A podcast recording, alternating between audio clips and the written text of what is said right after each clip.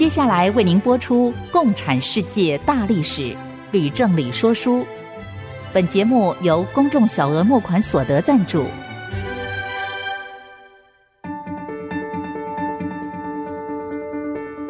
共产主义的兴衰影响近两百年来的全球局势。认识共产主义，才能掌握二十一世纪的国际发展。全球视角，大历史观点。欢迎收听《共产世界大历史》，吕正理说书。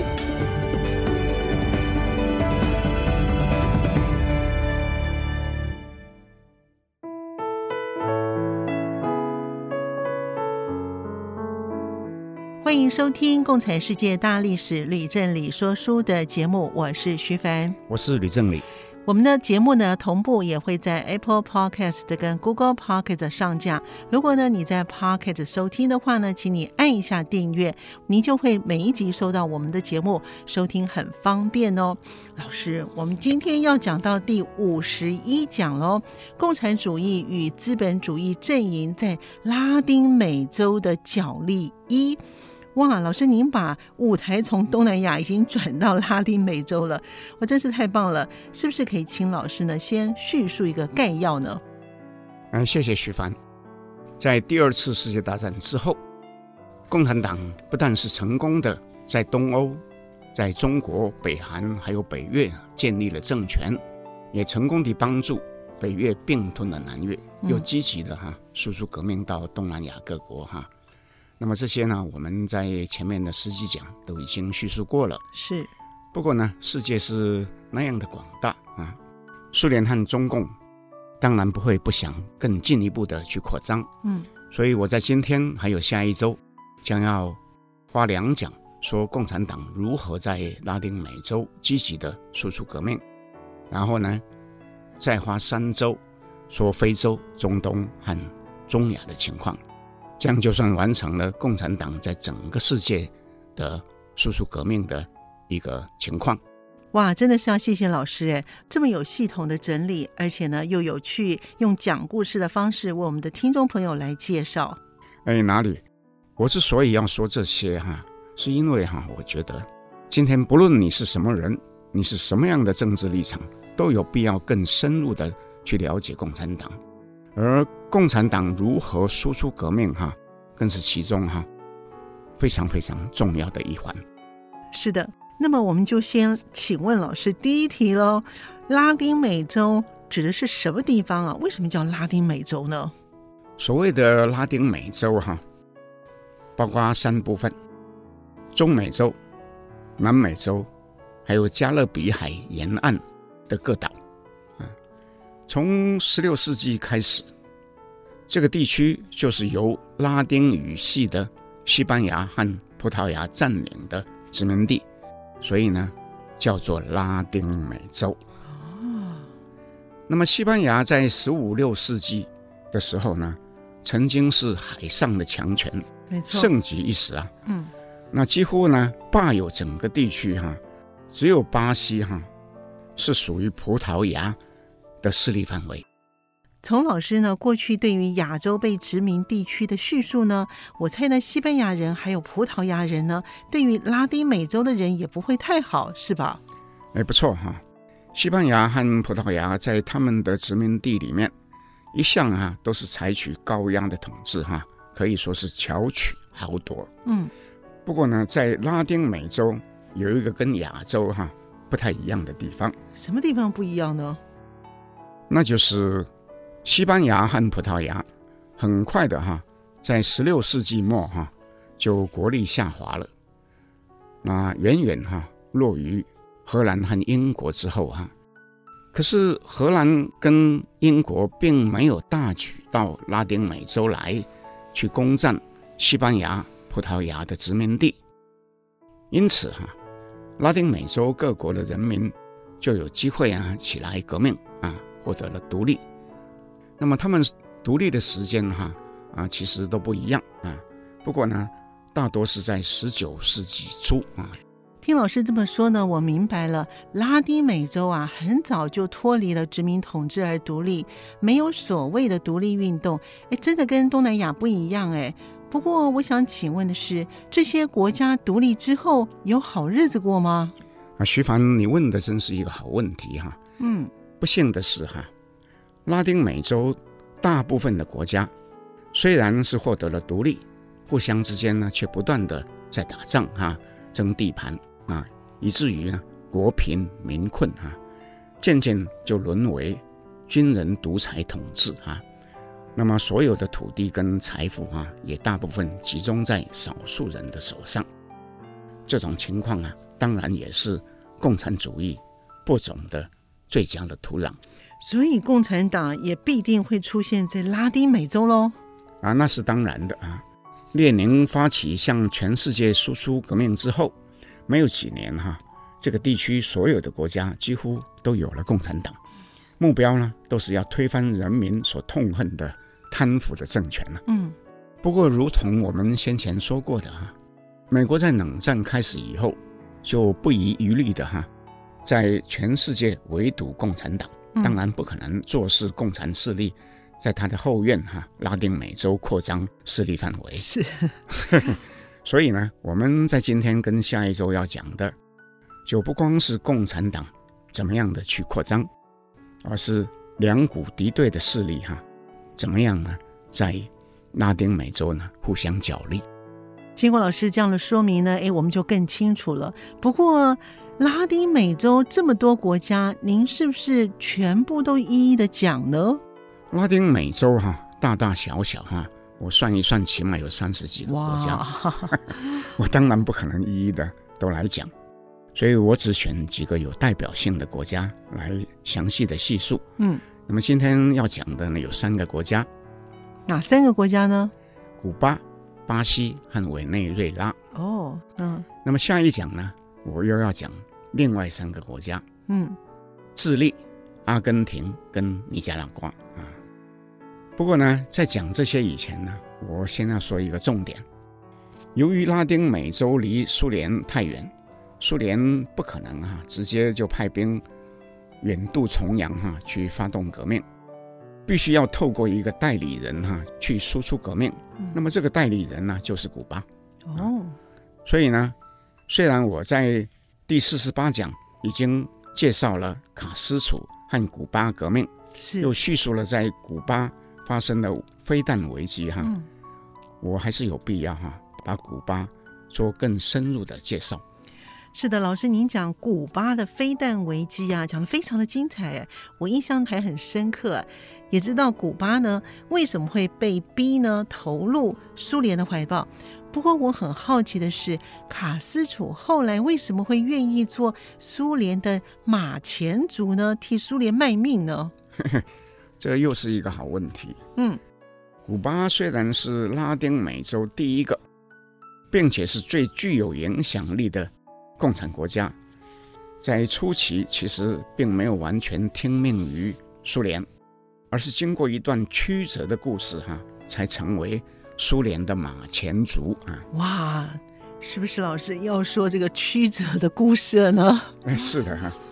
那么这个曲折的故事哈，我们就要稍微呢回溯更远的古巴历史。好，古巴原本也是西班牙的殖民地。但是西班牙在美西战争中啊，被美国打败，所以就被迫哈、啊、把古巴哈、啊、割让给美国。嗯，美国又在一九零二年允许古巴独立。那么过了五十几年，卡斯楚在一九五九年推翻长期独裁的巴蒂斯塔政权之后哈、啊，嗯，却又被美国逼得不得不哈、啊、一步一步的走向。共产主义，是的，老师，我们上次说过这一段。那么事实上，在古巴建国到飞弹危机的三年之间，哈，古巴有一个非常急切哈，想要在拉丁美洲大搞共产革命的人，哈。哦，是谁呢？是格瓦拉。哦，那么格瓦拉就获得卡斯楚的支持，嗯，派特遣部队到几个国家。比如说是多明尼加、海地、尼加拉瓜、巴拿马等国哈、啊，去支持当地激进分子发动革命啊。可是呢，规模不大，嗯，而且呢，全部都失败了。哇，那么老师，古巴飞弹危机对于卡斯楚还有赫鲁雪夫的关系会有什么样的影响吗？在一九六二年古巴危机当中，赫鲁雪夫既然是决定了要跟甘乃迪妥协，在危机过后，自然是想要继续和美国和平相处，是吗？是。所以呢，卡斯楚对赫鲁雪夫却是余怒未消啊！因此呢，就跟格瓦拉一起坚持要协助拉丁美洲各国的。共产党从事游击战，还有恐怖活动，所以卡斯楚与赫鲁雪夫这个时候是走在不同的道路上，是吗？哎，不错哈，那是非常明显的。但是赫鲁雪夫对卡斯楚呢，也无可奈何。不过在赫鲁雪夫被罢黜之后呢，这个情况是不是会有改变呢？哎，这又是好问题。布里兹涅夫上台以后，明白的表示，他的政策是希望协助。拉丁美洲国家的共产党或是社会党，经由合法的竞争取得政权哈。嗯。但是，如果要获得人民的支持，要获得选票哈，就不可能哈去赞同恐怖运动。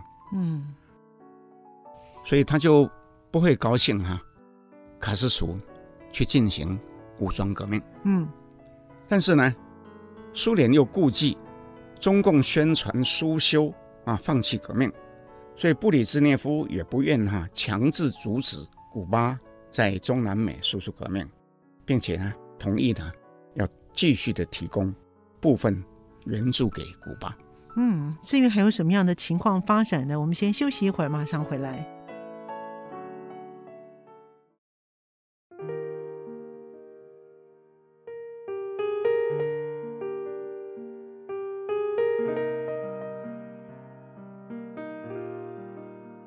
欢迎朋友们继续回到《共产世界大历史吕振理说书》的节目。我们的节目呢，在每个星期二的晚上播出，在星期六的下午两点到三点钟会再重播。老师，您刚才说到布里兹涅夫不赞成古巴去采取恐怖活动输出革命，又怕呢中共借机呢拉拢卡斯楚，所以呢还是要继续的提供援助。给古巴，哎，那真的是用心良苦哎。不过，中共难道会轻易的放过这个机会吗？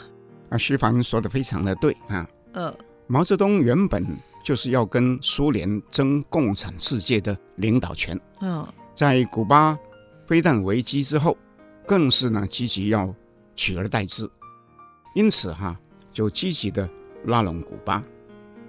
不过，古巴。毕竟在经济和军事上哈，都是仰赖苏联很久了哈，是，所以呢，还是呢选择跟苏联站在一起。嗯，那么后来中共跟古巴签署了一个贸易协定，又用种种的借口哈，拒不履行啊，并且在古巴煽动反俄的言论哈，那结果就引起卡斯楚大怒哈，下令召回驻北京的大使。那中共呢？既然得罪了卡斯楚，那在拉丁美洲是不是还有机会呢？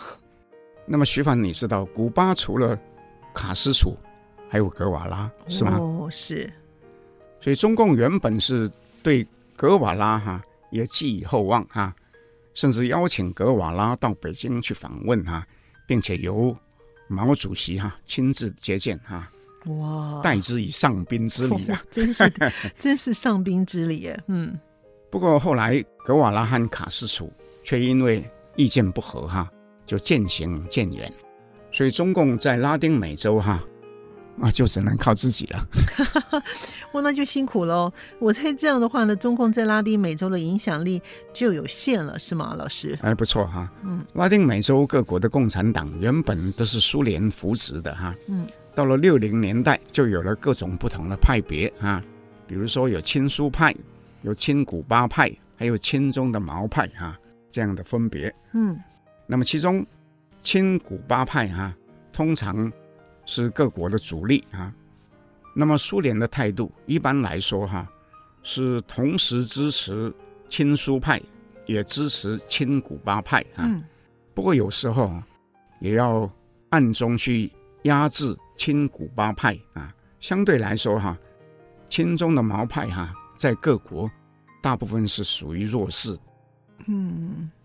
那美国呢？啊，徐帆问得好，拉丁美洲共产党无处不在哈。嗯。所以美国。当然担心喽。美国虽然自诩民主、自由、法治和人权是他的立国的精神哈，在冷战期间哈的策略哈，却常常哈跟各国的右翼势力合作，以对抗共产势力的扩张。那么有时候，拉丁美洲国家出现的左派政权，其实并不是共产党，却还是被美国当作共产党来对待哈。那么这样的例子哈。其实是很多的，哎，是不是可以请老师呢举几个例子呢？可以，那我就先举巴西为例子来说明好了。太好了，那老师是不是也可以顺便说一下巴西的历史呢？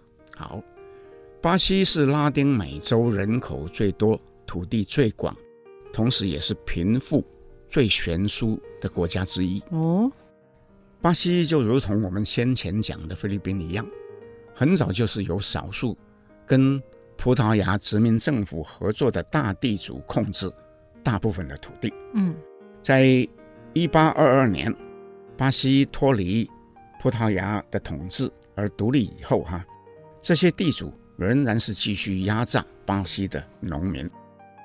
那么，巴西共产党很早就组织成立一个农民同盟啊，就是力量很微弱。嗯，卡斯楚在古巴领导革命成功以后呢，就开始出钱出力啊，支持这个农民同盟跟地主集团哈、啊、对抗，并且跟天主教的左派人士哈、啊、共同组织一个人民行动党。不过呢，我要说的是啊，巴西反抗资本主义的力量哈、啊，并不是这些组织，而是由一个叫做古拉特的人哈、啊、所代表的改革运动。那古拉特是怎么样的一个人呢？他的背景是什么呢？老师？哎，古拉特是葡萄牙移民的后代。嗯，他的祖先呢，来到巴西已经有两百多年了。哈！那么由于他是出身豪门哈，从政哈就很顺利啊。在一九五三年受邀担任劳工部长，当时呢他只有三十五岁。哇，很年轻啊！是啊。那么他虽然富有，对于穷人哈。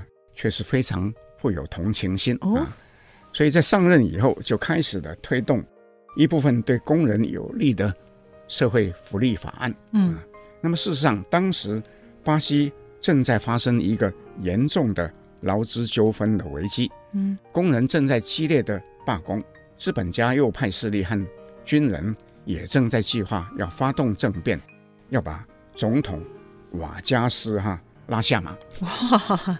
那么这位总统瓦加斯他又是怎么样的一个人呢？他为什么会得罪右派的势力呢？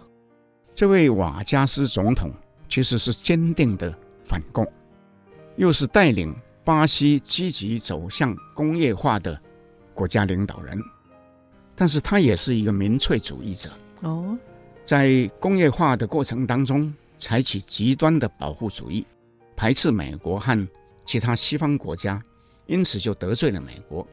同时呢，他也想推动社会福利，照顾穷人，因此也跟右派呢发生冲突。哦，原来如此。那听老师这么说明之后呢，在瓦加斯总统的领导之下，巴西好像内外呢都很紧张。哎，古拉特呢却在这个时候呢被瓦加斯邀请跳进火坑，是吗？正是你，你用火坑来形容啊，蛮贴切的哈。那后来呢？那么由于物价涨幅非常的惊人，嗯，后来资本家就表示愿意哈接受把最低工资调高四十二 percent。哇！古拉特呢却不顾资本家的反对哈，主张直接把最低工资加倍，嗯、并且获得瓦加斯总统啊签署。立刻生效，那不就炸锅了吗？那当然喽。瓦加斯签署命令之后，立刻就引起轩然大波。对，在右派势力严厉的指责之下呢，古拉特呢不得不就辞职了。那瓦加斯呢？他是不是也下台了呢？瓦加斯的下场呢，那是比下台还要惨，比下台还要惨，那是怎么样呢？古拉特辞职下来之后，只有半年，巴西就发生一件重大的政治谋杀案。哦，瓦加斯的政敌之一哈，遭到刺杀未遂啊，刺客呢，竟然是瓦加斯总统的一名保镖啊，所以右派势力就。利用这个机会呢，发动媒体猛烈的攻击瓦加斯，认为他是设有重嫌呐、最后呢，瓦加斯竟然就被迫哈、啊、举枪自杀而死。哇，那真是惨哎！怎么会这么严重呢？巴西当时的政治斗争确实是非常的险恶哈、啊。嗯，瓦加斯死前哈、啊、留下一封遗书给巴西的国民。哦。其中说，他是以鲜血、生命和死亡来保护人民，他要支持人民继续奋斗啊。嗯，那么据说这一封遗书就是在他自杀之前交给古拉特，然后再对外公布的。所以古拉特就只能继续实现瓦加斯的遗志了，是吗？应该是可以这样说啊。嗯，古拉特继续奋战。在一九六一年，接受另外一名政治人物，名字叫做奎德罗斯的邀请，跟他搭档一起参选，由奎德罗斯和他分别担任正副总统的候选人，结果竟获得胜利了。哦、不料哈，右派势力在奎德罗斯任职之后只有半年呢，又迫使他辞职。哇！拉丁美洲真的是有点乱哎。那这么说，老师，那奎德罗斯辞职之后，那副总统古拉特这个时候又怎么样了呢？当奎德罗斯辞职的时候呢，副总统古拉特正在北京访问啊。哦，右派势力呢，这时候又千方百计的哈阻止古拉特继任为总统。可是古拉特还是呢克服千难万难哈。最终啊，回国宣誓就任总统。古拉特是共产党吗？不是，古拉特并不是共产党，但是有强烈的社会主义思想，又常常跟共产国家的领导人来往。哦，老师，那古拉特接任总统之后，他做了哪些事情呢？哎，古拉特接任总统以后，就开始推动一系列的改革哈，其中包括很多哈。比如说，加强教育以减少文盲，扩大人民的投票权，对富人呢征收累进所得税，又阻止外商投资获利以后呢汇钱回国，而不再投资在本国啊。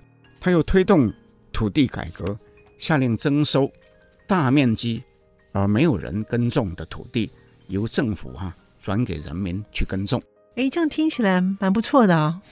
古拉特其实是自认了，他的改革相当的温和而合理，可是美国的大企业跟国内的大地主都没有办法忍受了。嗯，美国的中央情报局于是就和巴西的军方密谋，在一九六四年三月发动政变，推翻了古拉特。军政府接着就强制解散所有的共产党，无论是亲苏的亲古巴或是亲中共的毛派哈，都被解散。中共的使馆也被控涉嫌哈、啊、颠覆的工作，有九名馆员被捕哈、啊，嗯、两国就断交了哈、啊。嗯，在此之后哈、啊，巴西就由右翼的军人呢、啊、长期的独裁统治。哇，长期的独裁统治哎。不过呢，谈到这边正紧张的时候，我们要休息一会儿，马上回来。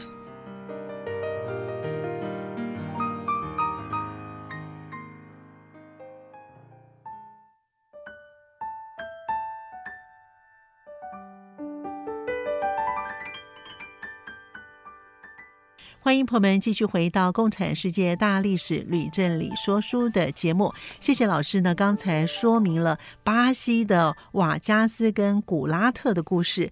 那接着我们要说哪个国家了呢？哎，我们接着说委内瑞拉。哦，啊、呃，我之所以要说委内瑞拉，有个原因。哦，什么样的原因呢？拉丁美洲大部分的国家都跟巴西一样是农业国，对，只有委内瑞拉得天独厚，拥有丰富的石油蕴藏。是啊，早先委内瑞拉几乎都是由军人统治，但是在一九四五年，却有一个人叫做贝坦科特啊，是个实力派的人物，他就发动政变啊，而取得政权。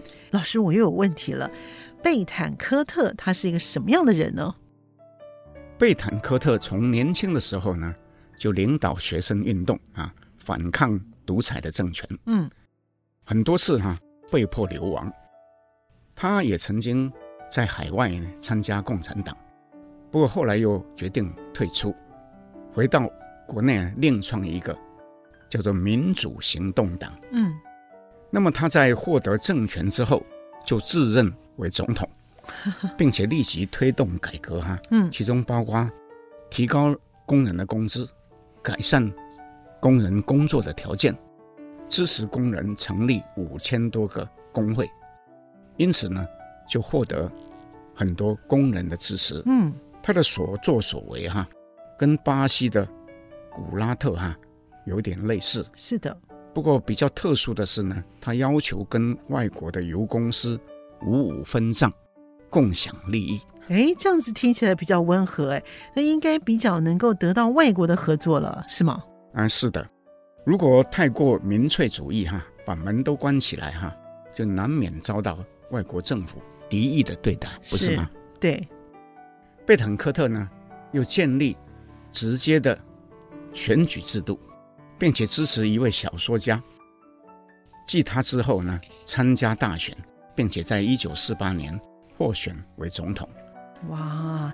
不过只过了八个月，又一军人就发动政变哈，那贝坦科特哈只得和新总统啊一起又流亡到国外去了。那拉丁拉丁美洲的政变真的是很容易耶，随便哪个国家的政府上台之后，好像都很容易被推翻呢。嗯，徐凡说得好，很不幸哈，这正是啊。过去拉丁美洲的问题啊，嗯，不过到了一九五八年，委内瑞拉又变天。哇！当时中下级的军官因为不满政府高层贪腐，竟然就跟示威的学生还有人民共同推翻了军政府。嗯，那么贝坦科特于是就回国了哈，并且顺利的赢得选举哈，第二次担任总统。又政变了，哎，那个贝坦科特在第二次担任总统之后，又做了一些什么不同的事情了吗？老师？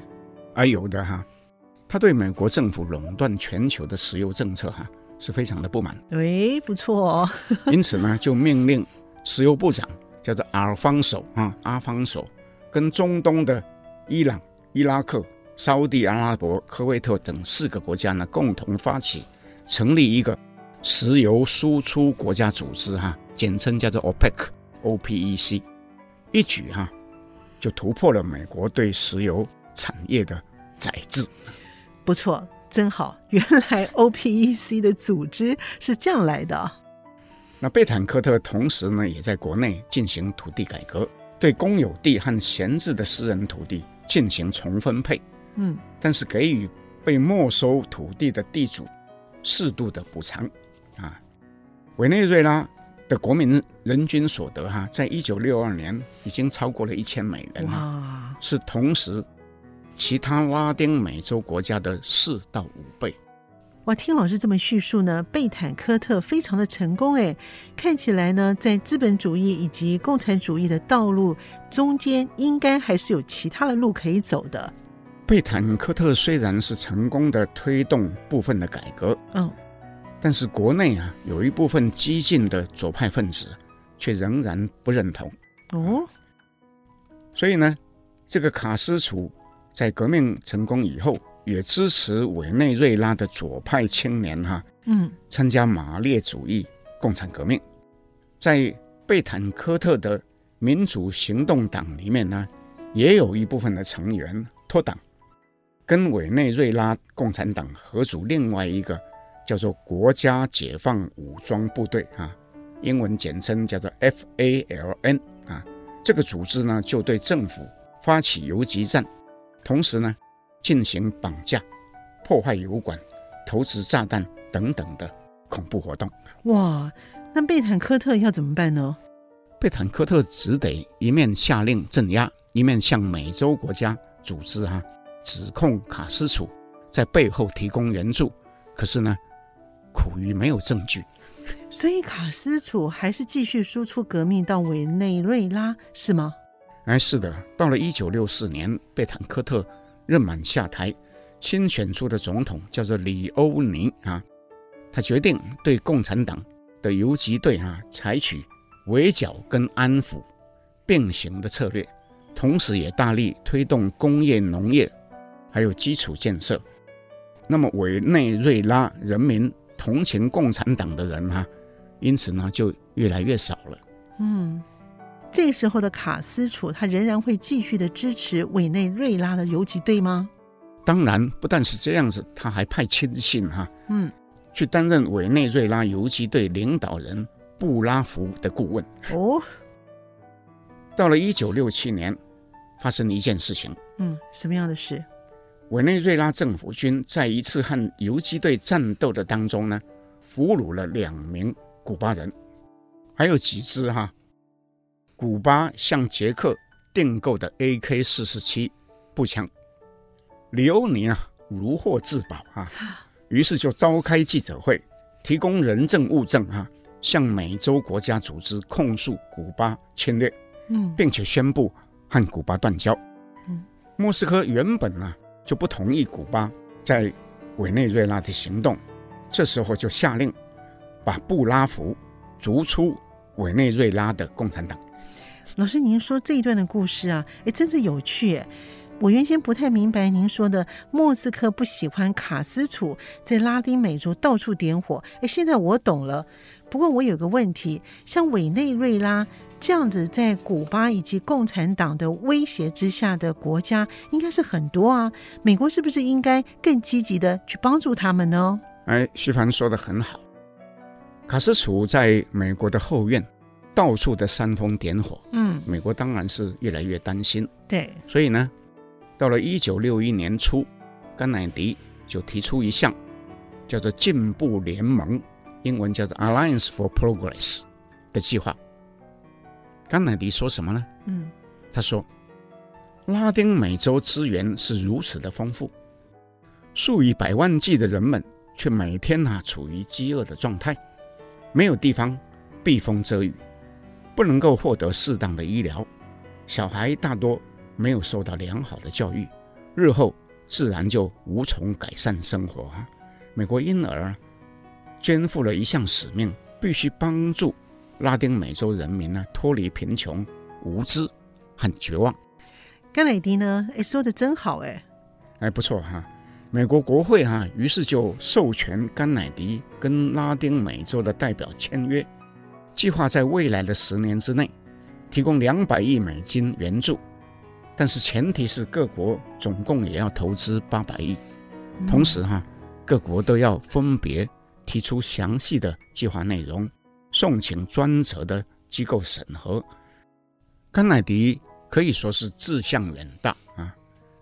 当我们说到这个贝坦科特总统推动土地重分配计划而获得初步成功以后，甘乃迪也欣然应邀访问委内瑞拉，亲自向贝坦科特道贺。哎，那真的是可喜可贺喽。不过，由于进步联盟的计划有一些严重的问题存在，哈，到后来哈，却还是失败了。哦，那不是很可惜吗？为什么会失败呢？啊，我举个例啊，拉丁美洲各国对美国都欠下巨额的债务，美国援助的金额哈，用一句话讲，是往往不抵其债啊。美国企业哈，在投资获利以后。汇回本国的金额又往往高于新的投资，嗯，那不是很糟糕吗？是啊，不过最重要的原因是拉丁美洲国家里面真正掌权的人啊，大多是大地主或是资本家，哦、对于改革根本就没有兴趣啊。有些人又趁机哈、啊、贪腐，上下其手。到了一九六九年，尼克森总统就指派一位洛克菲勒 （Nelson Rockefeller） 哈，去负责评估进步联盟计划执行的状况。洛克菲勒哈亲自访问各国，后来在报告里面说，这个计划呢的成效哈跟原先各方的期待有很大的落差，有三个难以处置的大问题存在。哎，老师，那是哪三个大问题呢？这三个问题分别是：第一，反美情绪；第二，民族主义；嗯，第三是马克思主义啊，都是很大的问题。是，洛克菲勒说，美国企图用经济援助作为解决政治问题的工具，哈，到头来哈只是徒劳无功啊。最后他说，美国很难改变任何拉丁美洲国家的内部政治结构。还有他们的政治风气哈，不如就减少摄入吧。从此以后哈，进步联盟计划就渐渐喊停了。哇，那真是太可惜了。我们先休息一会儿，马上回来。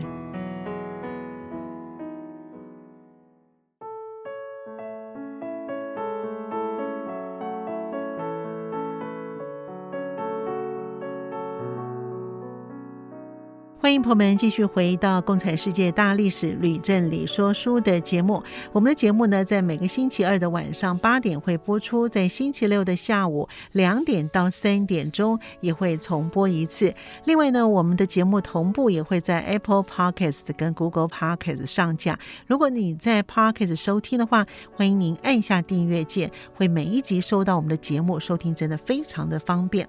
老师刚才呢，您说到呢，美国推出了进步联盟，它的利益是很良善的，但是很不幸的却失败了，那真的很可惜。那后来呢？进步联盟计划失败以后，美国政府有什么路可以走呢？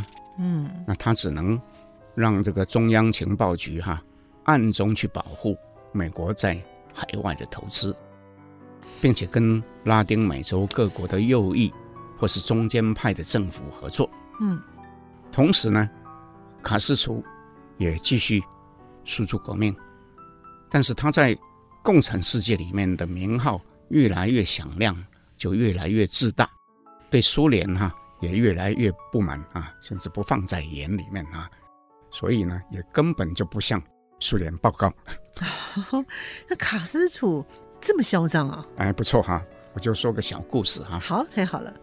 一九六六年，卡斯楚在首都哈瓦那召开一个。亚非拉团结组织的大会上演讲，竟然说世界各民族解放的关键哈不在莫斯科哈，而在哈瓦那。那布里兹涅夫听见以后，那当然是就恼火的不得了啊！那一定的啊，他就决定要驯服卡斯楚，同时也要收拾格瓦拉。连格瓦拉也要收拾啊？那格瓦拉这个时候在哪里呢？如我们前面所说的哈，格瓦拉离开卡斯楚之后，对，就到非洲还有南美洲去协助发展共产革命。嗯，可是不幸哈，在玻利维亚一次的行动中啊，就被捕，竟然就惨遭处决啊。那事实上，玻利维亚共产党是奉莫斯科的命令。对格瓦拉采取不合作的态度，哈，间接就导致格瓦拉遇害。哇，竟然有这样的事情啊！是啊，格瓦拉在死前呢，曾经写了一本小册子，嗯，其中就呼吁共产党要起来，创造两个、三个，甚至更多个越南。哈，很多激进派的左派青年对这本书呢都叫好，可是。苏联就更加不快了哈。老师，那格瓦拉这样说的话，为什么会惹得苏联不高兴呢？哎，这不难理解的哈。越战固然是美国的痛点啊，对苏联呢，同样也是一个重担，不是吗？哦，原来是这样的。那除了格瓦拉，我再说几件事情，那听众就能够明白。是说布里兹涅夫对古巴是非常的不满。嗯啊，好的，在。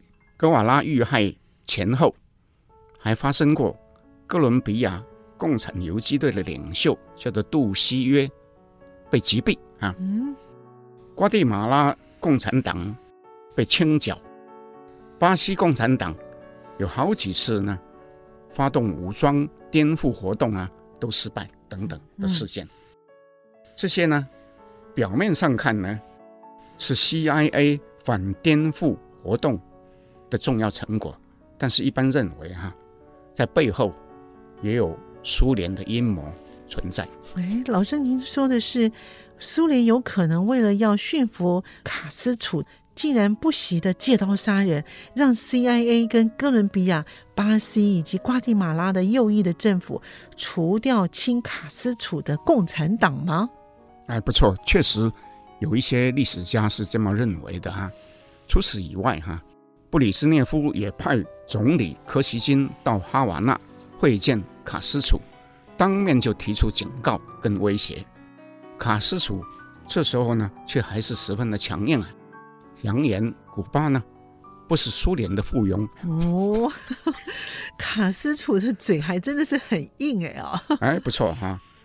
到了一九六八年初，卡斯楚又整肃了古巴亲苏派的首领，叫做艾斯卡兰提啊，嗯、跟他的属下全部呢判处了十年以上的徒刑。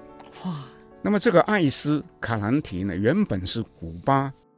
共产党的头头，奉命啊跟卡斯楚合作，屈居在他的下面，但是始终呢对卡斯楚不服。嗯，卡斯楚呢早就想铲除他，这时候呢就正好啊拿来开刀。哎，我猜这大概惹毛了布里兹涅夫了吧？那是当然的。布里兹涅夫勃然大怒，嗯，立刻就下令苏联舰队封锁古巴。停止运送石油，布里兹涅夫又严厉的警告卡斯楚，宣称将切断对古巴一切的经济援助，除非他停止批评苏联，并且要同意以后呢，没有经过苏联点头哈，不能够再自作主张对外输出革命。哇东欧和拉丁美洲各国的共产党也一起哈同声批判古巴。说格瓦拉之死，哈，代表了什么呢？代表了盲动武装斗争路线的失败。嗯，最后呢，布里兹涅夫下令啊，撤走五千名在古巴的专家和顾问。哇，那真是好几道杀手锏呢。那卡斯楚有办法接招吗？那有两件事哈，卡斯楚是很清楚的。哦，哪两件事呢？第一。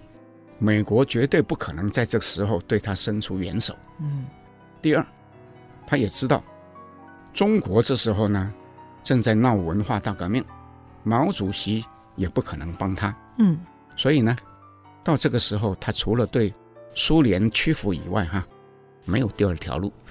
那卡斯楚是直接向布里兹涅夫跪下呢，还是可以找到其他的下台阶呢？好问题哈。不过这问题的答案也很有意思啊。嗯，在不久以后，东欧就爆发布拉格之春啊，你不是讲过吗？是。布里兹涅夫下令呢，出兵镇压。嗯，这时候西方国家群起抗议，中共和欧洲各国的共产党也纷纷批判苏联。不料哈、啊，卡斯楚这时候突然发表声明啊，谴责。捷克共产党领导人说：“他们什么呢？说他们是走向反革命之路，嗯、走向资本主义，走向帝国主义的怀抱。全世界的共产党人啊，都大吃一惊啊！不过布里兹涅夫却是大喜，因为他知道哈、啊，这是卡斯楚在向他表示书诚啊！哇，这个卡斯楚很聪明哎！是啊。”卡斯楚从事革命一辈子哈，当然不是省油的灯啊，不是个简单的人物。是，在他明白表示要服从布里兹涅夫之后，苏联就和古巴重谈合作，承诺每一年要提供三亿美元的援助，又派顾问陆续回到了古巴。到了一年以后，苏联在古巴一个叫做新富格的地方啊，完成一个新的潜水艇基地。这个潜水艇不但是可以进出，而且还配备了核子导弹。哇！这对美国的国家安全啊，就构成了巨大的威胁。苏联同时又派出一名将军，全面接管古巴的情报总局，同时也在古巴的军队里面呢安插了很多的军事顾问。到了这个时候哈、啊，古巴对苏联就已经完全俯首听令哈、啊，成为不折不扣的卫星国。哦，那布里兹涅夫收复了卡斯楚之后，他的回收可真是很大哎。哎，不只是这样而已哈、啊，古巴也同意在拉丁美洲全力配合苏联，并且呢，开始派游击队到非洲去帮苏联打天下。哇，我们正听在意犹未尽的时候呢，哎，今天的时间差不多，时间到了。我们今天在这边呢，就先画下个句点。下礼拜呢，老师会跟我们听众朋友继续的分享共产主义与资本主义阵营在拉丁美洲角力二。今天我们在节目当中呢，跟我们的听众朋友分享了近代拉丁美洲的历史，以及古巴跟苏联的合作跟矛盾，还有委内瑞拉。贝坦科特的改革，以及格瓦拉遇害等等精彩的历史的真相，共产世界大历史吕正理说书的节目，我们下次见。谢谢各位听众，我们下次见。明白过去，才能洞悉现在，展望未来。